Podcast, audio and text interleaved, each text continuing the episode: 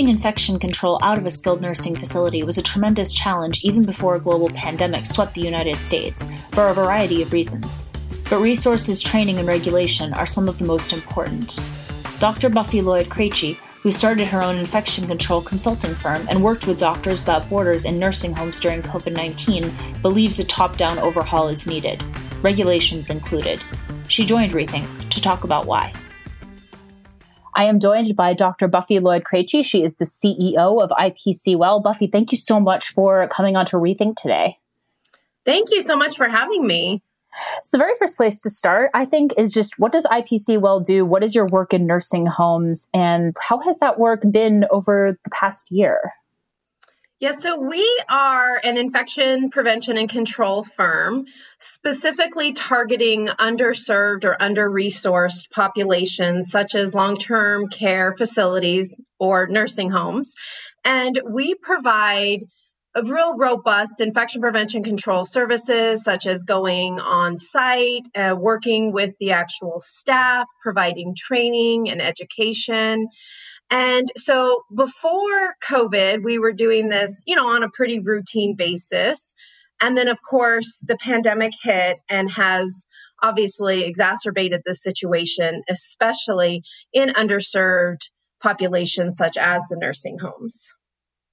What led you to focus on infection control in nursing homes specifically? Um, even pre pandemic, that was something that it sounds like you've worked on. Yeah, so before the pandemic, and really what motivated me to start IPC Well was that I was working on a national collaborative with the CDC and CMS, supporting nursing homes across the country to report an infectious disease known as Clostridioides difficile infection or C. diff into the CDC's National Healthcare Safety Network or NHSN. And we were having nursing homes report and collect C. diff data because there really isn't a lot of actual standardized surveillance for infectious diseases. And the actual estimates of infections in nursing homes are between 1 and 3 million infections occurring every single year and resulting in 380,000 deaths. And I like to tell people that's over a thousand people dying every day in nursing homes due to infections. So this this was quite eye opening for me, having a background in acute care and also in in research. I wasn't as familiar with this problem in nursing homes. It, it wasn't as well understood. So this really opened my eyes and motivated me to really want to do more. And so I stepped out, I created IPC Well, and then started targeting facilities to help them start collecting infectious disease data what I'll say is that I was a little naive in thinking that they were ready for that because as I started going to more and more facilities, I realized that data surveillance was not they weren't ready. So I was I was happy if they would wash their hands basically at that point versus having them actually collect data. It, it was a step that is necessary, but they needed to start with the basic infection control practices first what was some of the reasons that it was that there was that lack of readiness? Is it related to resources or the kind of the where the odd place that nursing homes have in the healthcare continuum? Just kind of why why was that the case? Traditionally the long-term care facility has been a bit behind with some of our practices and it wasn't until 2016 that CMS or the Centers for Medicare and Medicaid Services, their regulatory agency, actually mandated that every skilled nursing facility that is certified by CMS in the United States was required to begin implementing an infection control program. So we're just talking a few years ago. And in 2017, they were required to have an infection control program. In 2018, an antibiotic stewardship program. And then November 28th of 2019, just a few months before this whole pandemic started, they were required to have a part-time infection preventionist on site. So they didn't they weren't ready because it hasn't been a priority And I would say the reason it hasn't been a priority now, now we've always had infection control practices, but it hasn't been a priority in a sense that we've really focused on it and worked on it proactively. And the reason being is because within this healthcare setting, there's, first of all, it's heavily, heavily regulated. And so the facilities will focus and target on those areas that are are demanding the highest attention from regulation whether that's fall risk or pressure injuries or antipsychotic use. Those are the air you know whatever area the the regulations are really focused on this is where the nursing homes attentions are. And so it wasn't until really the last year or two that infection control has has been a, a higher priority. So let's go back to the last year or so then. What you know when you were working on this as covid hit what did you see on the ground in facilities? And what were some of the you know challenges and you know obstacles around infection control specific to covid that you saw in your work you know with individual facilities? When we first started hearing of this novel virus from china my first thought because it was being described as an airborne virus my first thought was well in skilled nursing facilities, we don't take care of patients that have airborne infections such as tuberculosis or measles. Those require a specific protocol. They require negative air room. They require N95 respirators, which you have to be fit tested. And, and we don't do that. All those patients are cared for in the hospital. So, first, I was you know, hoping that it was going to be contained, that because it seemed at first that we had this we had some tracing that was occurring. But then when we saw the nursing home um, outbreak in the Kirkland, Washington nursing home, I knew that we were we were headed for some trouble. And early on, what I saw and as the country saw was just the demand for personal protective equipment or PPE. And you know, when when governors are bidding over getting PPE, the, you know we know that the nursing homes are are going to be challenged with it. And if they didn't have a hospital partner or part of a larger corporation they definitely suffered. Many many nursing homes that i worked with were suffering greatly without the personal protective equipment. And and we'll talk later that they some of them still are.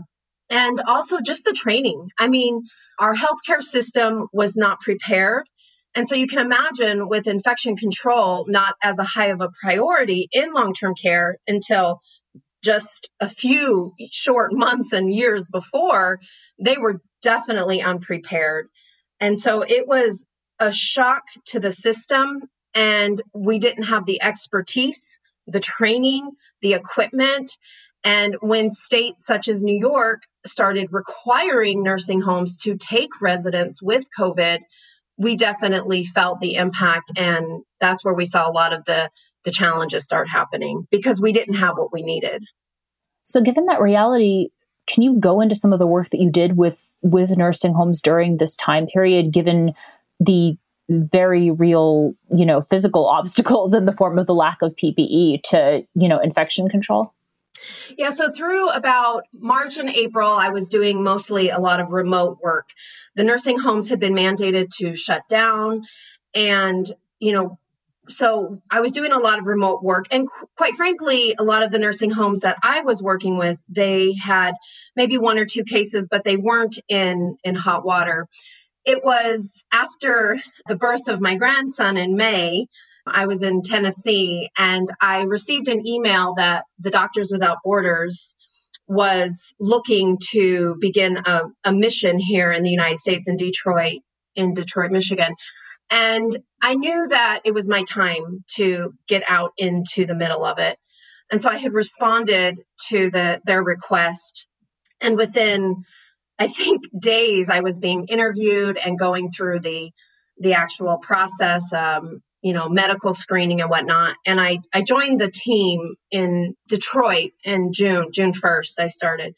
And I worked with, with the Doctors Without Borders team. Again, it was their first U.S. mission. They are an international humanitarian group. And a lot, because a lot of borders were closed, they thought it's time to help the US here at home. And so it was a team of staff that had worked a lot of, on Ebola in the field. And so I was quite honored to be able to work with such esteemed colleagues. What I soon learned was that none of them had long term care experience, uh, specifically in, in the US. They had taken a program that had started in Belgium and then tried to adapt it here into Detroit. And, it, and we were able to do that with some success. But within days of being on site, I knew that we had to take a different approach with our nursing homes. And so fortunately, the team is so fluid that, you know, we basically create the program for the needs of the community. That's the main goal is to support. And so we started going on site to these nursing homes and realized very quickly that some of them were going to need more than maybe one visit. So we would come in, we would do an infection control assessment, we would do a tour of the facility, talk to them, listen to what they needed, and then write up basically an assessment or our recommendations. But it became very apparent that many of the facilities would need more. And so since I was the only one trained in this this specialty, my role became what we called as being embedded into the facilities where I would go on site for about three to four hours a day per one facility and just work with the staff. We found that the primary staff that I worked with was actually non clinical. It was the environmental services, as this is the front line for the infection control, where the housekeepers aren't always trained very well. And they're literally going into every single room providing, you know, cleaning the rooms. And they can also be very responsible then to transmit the virus if they're not appropriately cleaning. And so I would spend time, I would get in there with them, I would clean toilets with them, I would demonstrate how to put on PPE, how to take it off. And just to give you an example, I was on site in one facility and the housekeeper, I said, well, show me what you do for this room. And it was a COVID positive room. And she just walked right in the room and started cleaning. She didn't put PPE on. She didn't have her, you know, proper equipment because she didn't really understand this, the seriousness of it. And so we really went to work very, very heavily in supporting that non clinical staff as well as the clinical staff as well. So we would conduct classes and um, provide services, but even that was more targeted toward the certified nursing assistants or those staff that just don't have as much training as as the nurses do.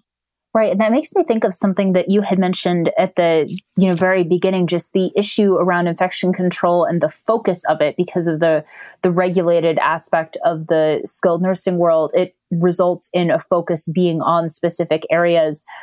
I know that you know, given what you've seen over the course of COVID, like what are your thoughts on just the way that the infrastructure from the regulatory standpoint, how do you think that works or doesn't work to support infection control in skilled nursing facilities? We definitely need regulations and we need oversight. There's no doubt about that. The problem, however, is that the oversight that is provided in nursing homes is has been designed to be punitive in its whole structure, it is not meant to be collaborative. It is, you know, we're going to come in, we're going to find what you're doing wrong, and we're going to write up a report. We're going to cite you, we're going to fine you, and you're going to fix it. And it's almost this, you know, it's a, a huge burden on the nursing homes. If we had more of a collaboration, such as we do in, in our hospitals, where you know the accrediting bodies actually come in and offer solutions and support it would be a whole different story. And within this pandemic to me it has been completely inappropriate and based on the feedback that i've received from hundreds of people in nursing homes is that it has been a waste of time and actually completely devastating to the industry. And what i mean by that is CMS announced early on that they were going, and this was in April or May, they announced early on that they were going to discontinue the typical annual survey process and they were going to focus on COVID infection control, which yeah, sounds great. And it sounds like this is exactly what they need to do. Good, we're gonna we're gonna help them. But what would target what would actually a nursing home would if a nursing home was in an outbreak, then that would target a survey process. And they would come in, the surveyors would come in during a facility's most vulnerable time. Remember, I said they didn't have what they needed. Oftentimes during an outbreak, staff are out sick or they're out on leave or they've quit because they're afraid of being there. So they're coming in when you're low staffed, you're you're stretched at your capacity, you're very stressed out trying to implement guidance that changes from day to day to day and trying to keep track of all the updated guidance. And then you have these surveyors come in who are often rude, who are often unsympathetic, and basically well, you know, I've heard the term gotcha from many administrators, and they're just looking for what's wrong. It's also the surveyors are not as well trained as they used to be. And so, where they used to do week long trainings and intensive training and then have mentors. Now they're all their training's done online and they don't have the intensive training that they used to. And so they're not actually equipped or skilled to really understand some of these practices. And so they would, they're very nitpicky. So they would maybe cite somebody for putting PPE on wrong, or, you know, it's just those kind of the easier to easier to identify solutions that that can just happen not because we don't understand it but because we're in the middle of a crisis. And so then this has been then the facility has a citation. They have to do a plan of correction. They have days and days that they have to devote to filling out paperwork to demonstrate that they have remediated the problem, which takes away from the stat, which takes away from resident care, again in the middle of their outbreak in their crisis. So there there has and it, and they don't offer solutions, they don't offer help. So it really is not a time for a regulatory system to come in and say, you know, here's what you're doing wrong. It's it was we needed more of collaborative approach and support, especially in this population where they're already like we say they were undertrained and they didn't have what they needed and so than to have the their regulatory body come in and say guess what? You don't have what you needed and we're going to cite you for it. You know it just it, it's really been defeating and quite frankly the industry the morale is so low right now and administrators feel defeated. They're leaving the industry. I talked to an ip an infection preventionist yesterday and she said if the one thing she wished she could do right now is just boost morale because nobody wants to be there anymore. And that's sad to me that that we've damaged the industry that way you mentioned a couple times now this issue of not having what people what they need for for this aspect of it. I guess from the work that you've you've done over the course of this year, how big of an issue is PPE like even now? And the reason I'm curious about that is because towards the end of 2020, I would say probably in the second half of it, I would occasionally hear anecdotes about, you know, oh, there's shortages of equipment in some place or another. But then, kind of in the aggregate, most people seem to say, no, there's not really an issue getting what we need right now. You know, given that you've been in the facilities proper, you know, what has been that situation for personal protective equipment? So, even yes, I mean, every day this week and every day last week, I've had calls asking how we can get gloves. Like there is this glove shortage right now. And my nursing homes are going to Walgreens and they're getting these gloves that tear and rip. And which is interesting because gloves weren't really a big issue last year. So I find it, and I don't really understand why, but so now gloves, we can't seem to get gloves. And of course, we need gloves for all of our, our patient care. The other area is with the N95 respirators. We couldn't get them, and neither could the hospitals. So it, it was it was well understood. But there was this kind of double standard, like, well, we want you to care for these residents, but it's okay to use a surgical mask, or it's okay to use a KN95 mask. And then over the course of we've been able to get more, what I still hear from my administrators is, you know, they're still they're still reusing the PPE because it's so expensive. So if we have a new admission, every new admission that comes into a nursing home, unless they're fully vaccinated, which only changed a few weeks ago, has to go on a 14 day quarantine. And in that 14 day quarantine, they have to wear gown, gloves, N95 respirator, face shield. Every single person that walks in that door. I've had facilities cited for just dropping off a tray and not wearing the full PPE. So every single person that walks in that room has to wear head to toe PPE. And that gets very expensive. I was actually going through and just a little analysis myself. And on average, that's still about thirty to forty thousand dollars a month just in PPE costs alone. So that's a big challenge for facilities. And so if you're if you're talking about an N95 respirator that used to cost 30 cents to a dollar and now they're anywhere from 5 to 7 dollars, we may have some of the supply, but the cost is so astronomical that it's still a burden to the facilities. And then some facilities I'll say are in this strange pandemic mode. I, I had a nursing home from Detroit actually call me last week and they're in another outbreak and they said well we hung up all our hooks. We're reusing our gowns. And i said well do you have gowns? And she said oh yeah we have gowns. And i said well why are you reusing them?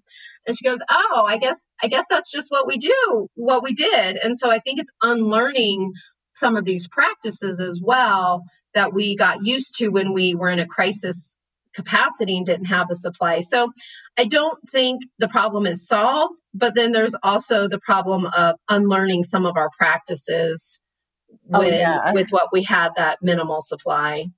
Yeah, it's probably similar to like getting used to the idea of maybe not needing to wear a mask outdoors anymore. If you're right. like a normal member of the population, it still feels a little bit weird. Right. Given this reality, like what needs to happen in terms of support for nursing homes given that things are still like expensive and still that there is this challenge of getting equipment and securing equipment?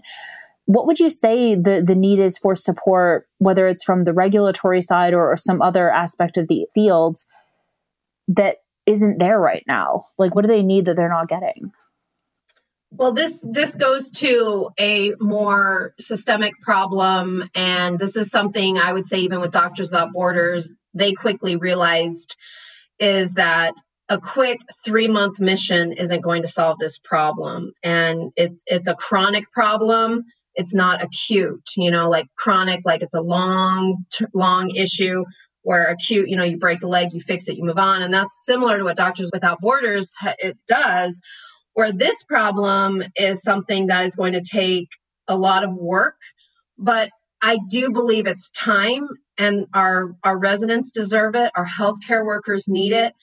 What is needed right now is to, quite frankly, stop this punitive punishment for our nursing homes.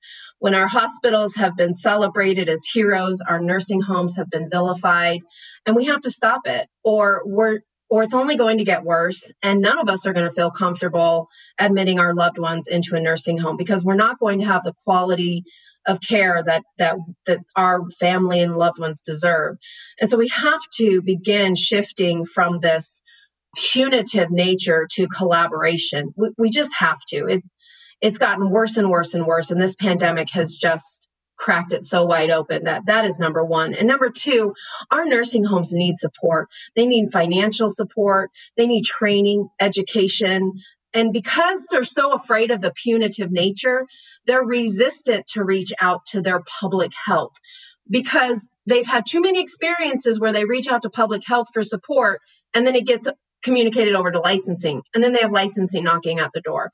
So we really do have to have this program of support for these nursing homes where they can trust us to help them and not have licensing come and, and knock at their door.